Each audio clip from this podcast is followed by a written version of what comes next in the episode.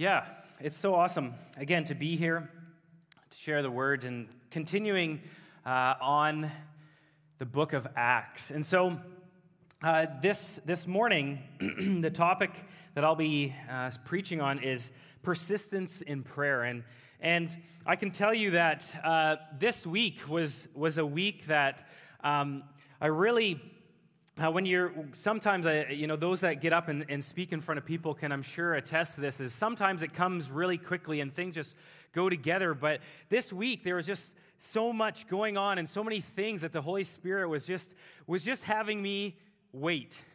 And i thought you know what how ironic is that is that this persistence is in the prayer uh, in in my preach this morning. And so uh, i really just uh, just felt that today uh, to continue again in this, this theme of, of prayer. And so last week was such an amazing just, just, just display of how um, the Holy Spirit was moving. And, and I just really have faith that, that um, the Holy Spirit will continue to do that. And so I just want to encourage you that um, if, if there's, there's healing that needs to happen uh, over you, if there's family members uh, in your life and extended family that need to know Jesus, that, that we're going to we're gonna pray for them uh, at the end of the service. If, if there's things going on in your life, we would love to come alongside you as brothers and sisters. And so um, I would just, just want to, again, invite the Holy Spirit uh, uh, upon you to just start to, to speak to you in the way that He can only speak to you, and, and, and that you would just feel this this presence of his just encouraging you to maybe at the end to come forward. Maybe maybe it's to lay hands on on people uh, that that come up for prayer but just this again this the body of christ praying over one another. And so um, i just want to i just want to put that out there to just allow the holy spirit just to start working uh, in you as as i preach. And so I'm sure, like we've heard in today's society, we love instant gratification, don't we? Our food is fast. DoorDash, SkipTheDishes. Okay, who, who's right? How many times a week? Okay, I don't know, one, two, three, four times a week, you know? There's many of us that use this. Our, our internet is fast, it's fiber optic. And guess what? Our shipping can be next day. Like, honestly, how did we ever live without Amazon, right? Just boop, oh, next day. But we are in a culture that circumvents the waiting, doesn't it? We, we want to we wanna go around the waiting part in our lives. There, there are many things that, that we just want quickly. That when it's in our sights, we just want it, and we want it now. Yet, there are many things in life that are worth waiting for. And, and again, maybe, maybe you can relate to some of these things as, as I was just processing was maybe you've gone through, through a lengthy process in your life. Maybe it was, was working so hard in education to get the, the job that you felt God was leading you towards. Maybe, maybe it was you, you were waiting for years and years and praying for the spouse that God eventually brought to your life. Or, or maybe you're still waiting on God for that spouse. And I didn't mean that as a joke, so I don't want to see any elbows or hands, you know, like, ah, yeah, you know, right, ship up. Um, that's not was not my intention with that. So I'm watching. I've got a good vantage point. So, but maybe you again as well are just in an area of your life, you're just waiting for God to break through. And I'm sure we've, we've been there as well, that there's, there's challenges and, and there's dreams that God has placed on our hearts. But, but have they actually materialized? But yet, this morning, we are going to see examples of how the early church was naturally supernatural in their persistence of prayer. And the definition of persistence is continually firmly in a course of action in spite of a difficult in difficulty or opposition. Persistence. And so, so quickly, we, we're going through the book of Acts, and so I just quickly want to, want to do a, a, a quick overview of where we see prayer in the book of Acts. We see that, that as the church prayed, stuff happened. Pentecost happened, earthquakes and evangelism, resurrection, miraculous release, and healing. That when, when the church prayed, they prayed specifically. We see that they prayed over leaders, the manifestation of the Holy Spirit, for sinners to repent, for people going out on trips, for physical safety, and for healing. Well, when did the church pray? Well, well, they prayed in times of crisis. When, again, making decisions on leaders. When they were saying goodbye to a loved one. And the church, again, like I said, prayed persistently. We see, we see Paul praying in worship and receiving guidance for future trips. We see, we see Cornelius praying for the Holy Spirit to guide him as, as Peter is going to come to him. And we see that, that Peter prays, and we see that the power of the Holy Spirit just opens his mind to the things of the Spirit. You may know the, the story of the, the sheet being released down from heaven to give Peter just this new revelation.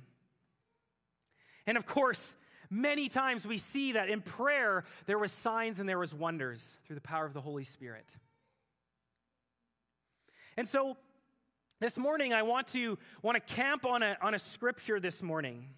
And, and it's again it's a, it's a lengthy one. It's the chap it's ch- all of chapter 12 because I feel like there's important things in this idea of persistence that we will see.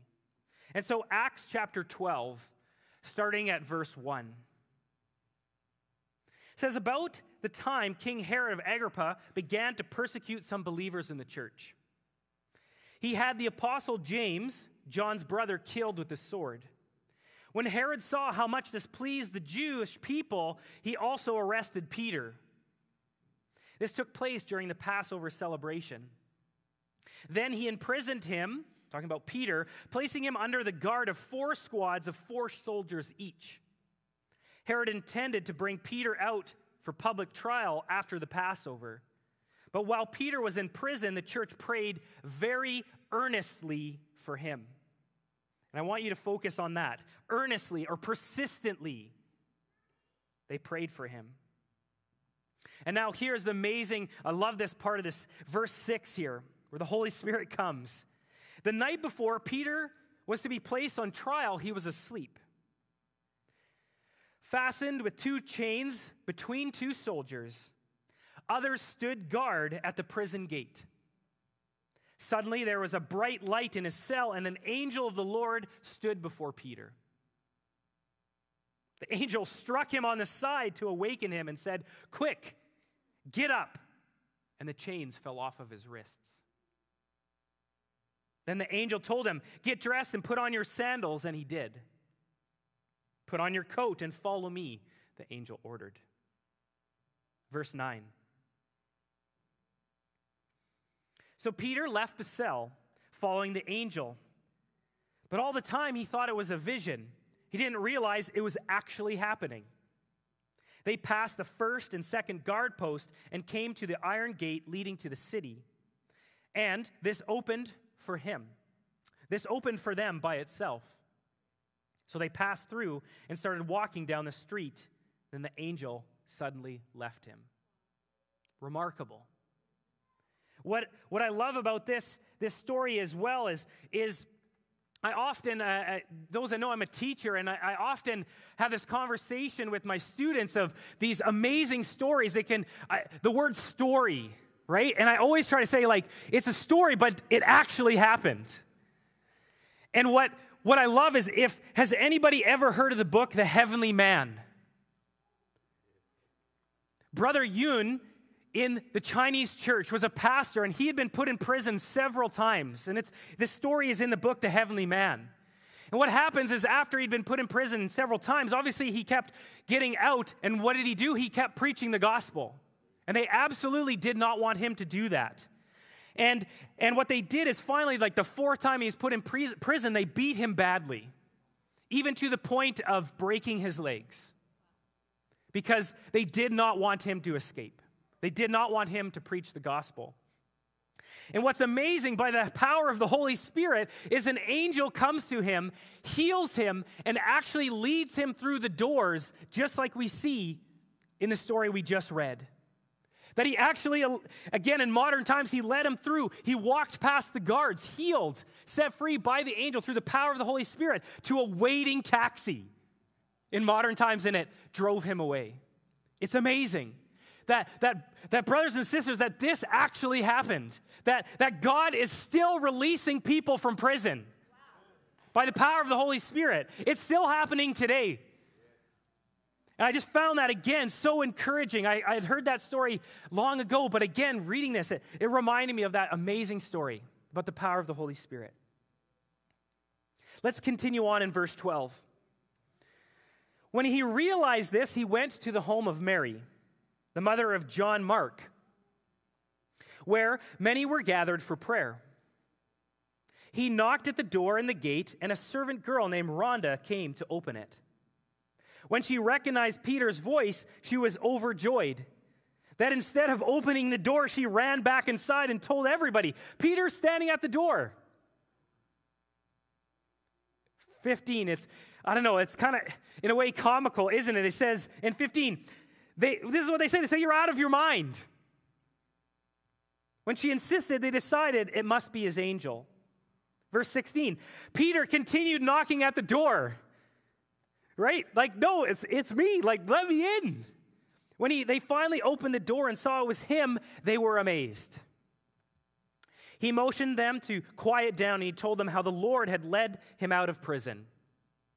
Tell James and the other brothers what happened, he said. And then he went to another place.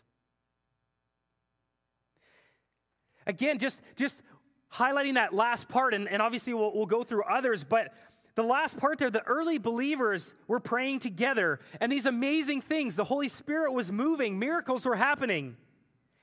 Yet they were in shock and disbelief that God actually intervened and freed Peter. And I just thought of that, that sometimes we can get so locked in to our prayers that, that we're not open to receiving the very thing that God is releasing.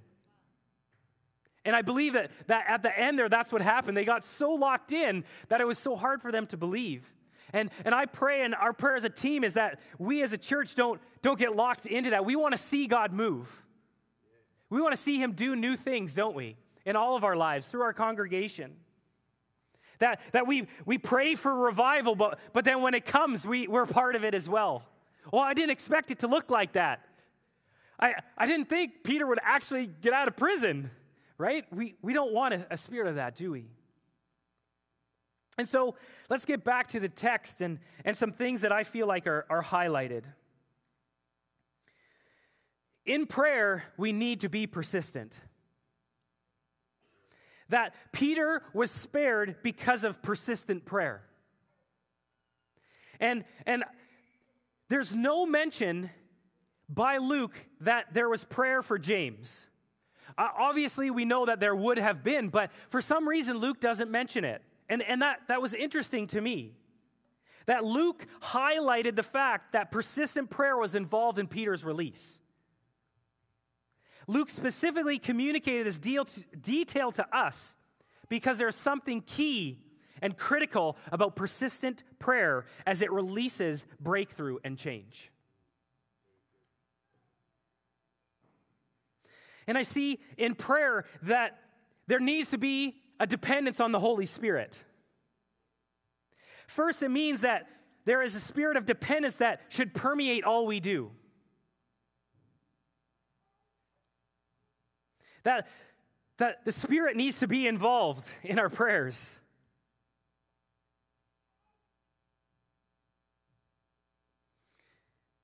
So, as the Spirit works through us, that there is this deep just dependence on Him that is woven into every essence of our faith, the power of the Holy Spirit. That the Holy Spirit sees what's going on and He knows how to lead our prayers, that He leads it into significance talks about in the word right how, how when we don't need we don't know what to pray the holy spirit prays on our behalf And we talk about that, that in our church as well as, as spiritual prayers and speaking in tongues and those sort of things and praying in tongues. We, we talk about that. And there's, there's great resources within our church that can, can lead you through that as well in the teaching. But again, the Holy Spirit, through the power of the Holy Spirit, can lead us to new things and, and changes and adjustments in our lives. And we need to depend on Him. And another point that I see through this is, is in prayer, we need to contend for breakthrough.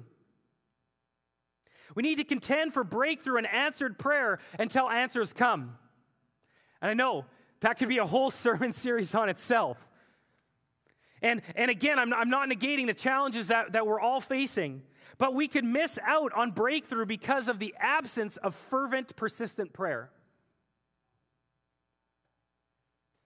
That, again, I'm the same as you. I love those quick answers. I love them too.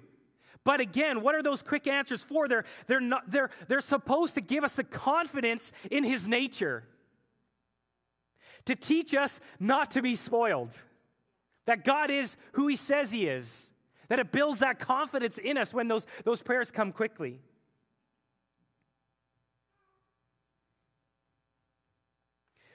Again, we're, I'm, I'm in that place too that, that I don't always understand but live out of that conviction that God's will must be done. And I talked about it a few sermons ago about God's sovereignty. But again, that contending for breakthrough, for not giving up. And so, on that as well, is in prayer, I see, right, God's will be done. So often it can be our wants, And we can experience disappointments in that, in our prayers, because, because of our perspective. Things being answered or not answered in a way that we hoped for or the way we want. Just again, back to the, the latter part of the, the scripture there. They, I think, again, Peter came to the door, but they needed to shift to see that God could actually do that. We want Him to answer our prayers, maybe sometimes exactly how we prayed them. And in our disappointment and our frustrations or impatience, we can sometimes forget that He's all knowing and He is wise. And again, a famous passage around this, Isaiah 55, 8 to 9, it says, My thoughts are nothing like your thoughts, says the Lord. And my ways are far beyond anything you could imagine. For just as the heavens are higher than the earth, so my ways are higher than your ways, and my thoughts are higher than yours.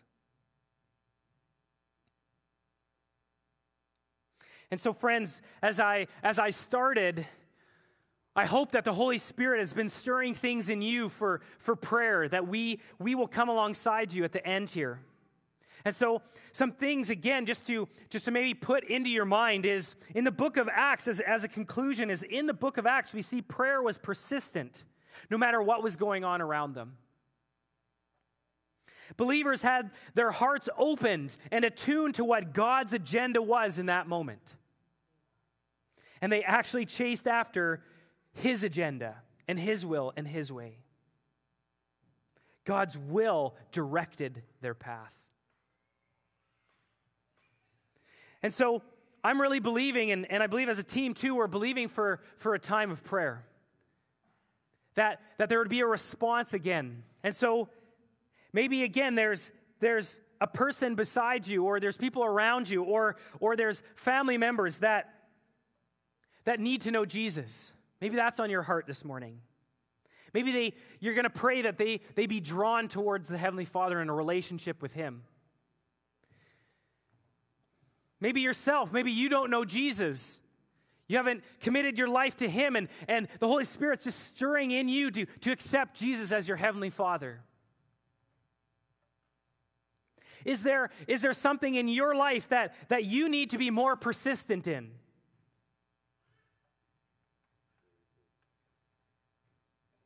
Maybe a prayer that, that needs to be brought back to the surface again. Something that maybe you lost hope for. Maybe you need a prayer for hope. Maybe there's, maybe there's physical healing. And so I uh, just encourage if the worship team could come forward.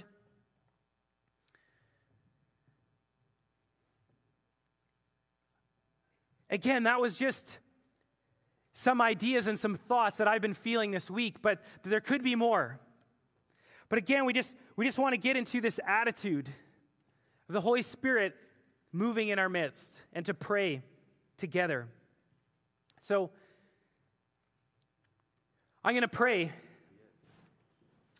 and then we'll orchestrate how that's, how that's going to go. Heavenly Father, I just pray, Lord God, that this time, Father, would be, again, just a, if there things need to be, I just got the word shaking. If there things need to be shaken, Lord God, if, if there's, there's fruit that is, that is old and needs to be shaken off so that the new fruit can last, Lord God, I just pray that happens in our lives. That Jesus, that you would just again, in your gracious love and mercy, just through our persistence, that Lord God, as it says too in your word, as, as that neighbor knocks on the door and the neighbor finally wakes up because of that persistent, just attitude, Lord God. I pray that we would contend, that we would stand beside our brothers and sisters in prayer, Lord God, for family members or for healing, that, that we pray and continue to pray, Lord God, for, for your will to be done. That, Lord God, that we would be a congregation of people of persistent prayer. For breakthrough to happen, Lord God. For breakthrough to happen, Father God. For breakthrough to happen in the name of Jesus. And so, Holy Spirit, we just invite you. We invite you now to, to speak, that we rely on you and that Holy Spirit, that we would spray, uh, pray and just spiritual way, Lord God, through the power of the Holy Spirit, to release anything that is of you. And so, Holy Spirit, we just ask you to come in the name of Jesus.